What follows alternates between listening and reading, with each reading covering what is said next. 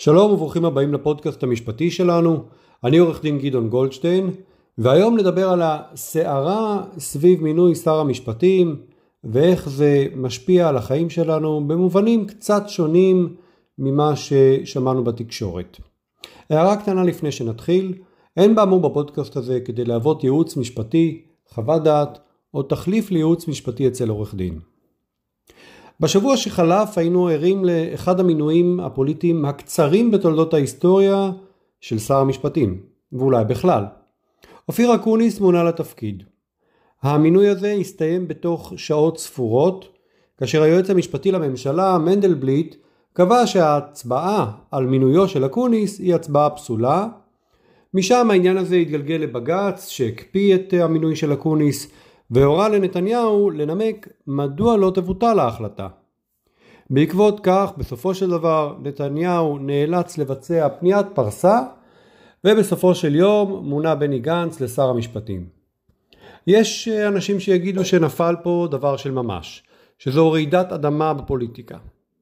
אבל אני לא רוצה לעסוק בזה כאן, כי הפודקאסט שלנו עוסק במשפט והייתי רוצה דווקא להתעכב קצת על נקודות חשובות בתפקיד של שר משפטים מכהן, נקודות שמשפיעות בחיי היום יום ויכולות להשפיע על החיים של כל אחד ואחד מאיתנו.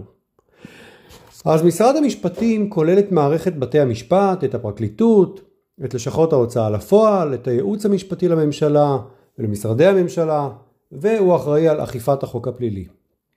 שר המשפטים בעצמו ממונה על יוזמות של חקיקה של משרד המשפטים וההגשה שלהם לכנסת ולוועדות שלה.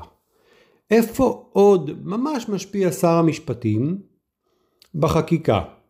כולנו מכירים חוקים, אבל מעבר לחוקים שהכנסת מחוקקת, יש גם תקנות. ומי שמתקין את התקנות הם השרים הרלוונטיים.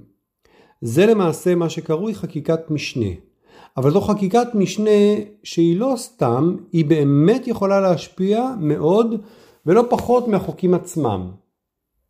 כאשר חוק מסוים קובע שהשר יתקין תקנות בנושא ספציפי והתקנות האלה לא מותקנות מכיוון שאין שר מכהן או שהשר המכהן לא עושה את העבודה המוטלת עליו אז זו למעשה פגיעה בכולנו נוצרת לנו לקונה משפטית משום שהחוק שחוקק ואמורים לפעול על פיו הוא לא שלם. חסרות התקנות שישלימו את הפרטים הקטנים אבל המאוד משמעותיים של איך מיישמים את ההוראות של החוק. ניקח לשם דוגמה בלבד, סקרנו באחד הפרקים הקודמים את השינויים באולמות בתי המשפט בעקבות הכניסה לתוקף של תקנות סדר הדין האזרחי החדשות. תקנות שנכנסו בראשון בינואר שנת 2021.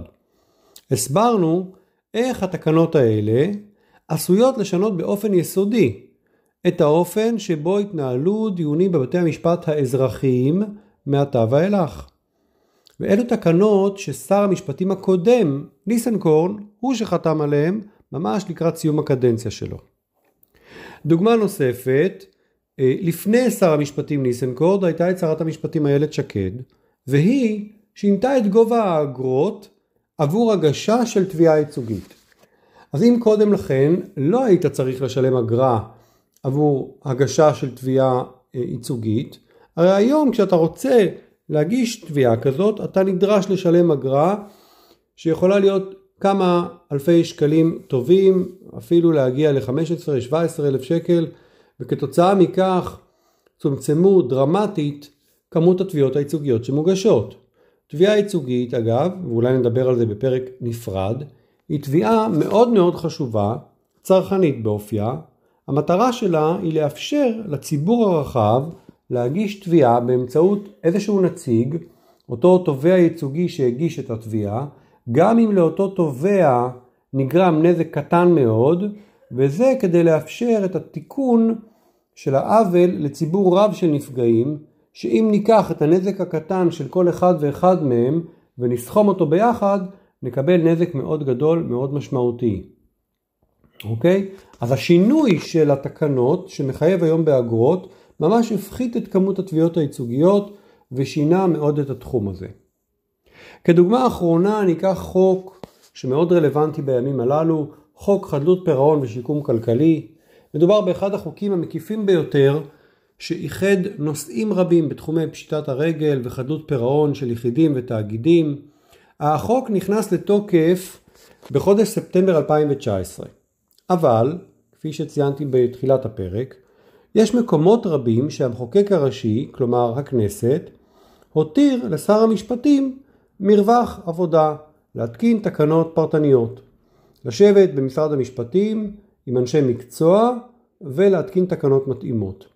למשל, השר, שר המשפטים, יוכל לחתום על צו שעל פיו ישנם נושאים שאין עליהם רשות ערעור על החלטות של רשם ההוצאה לפועל.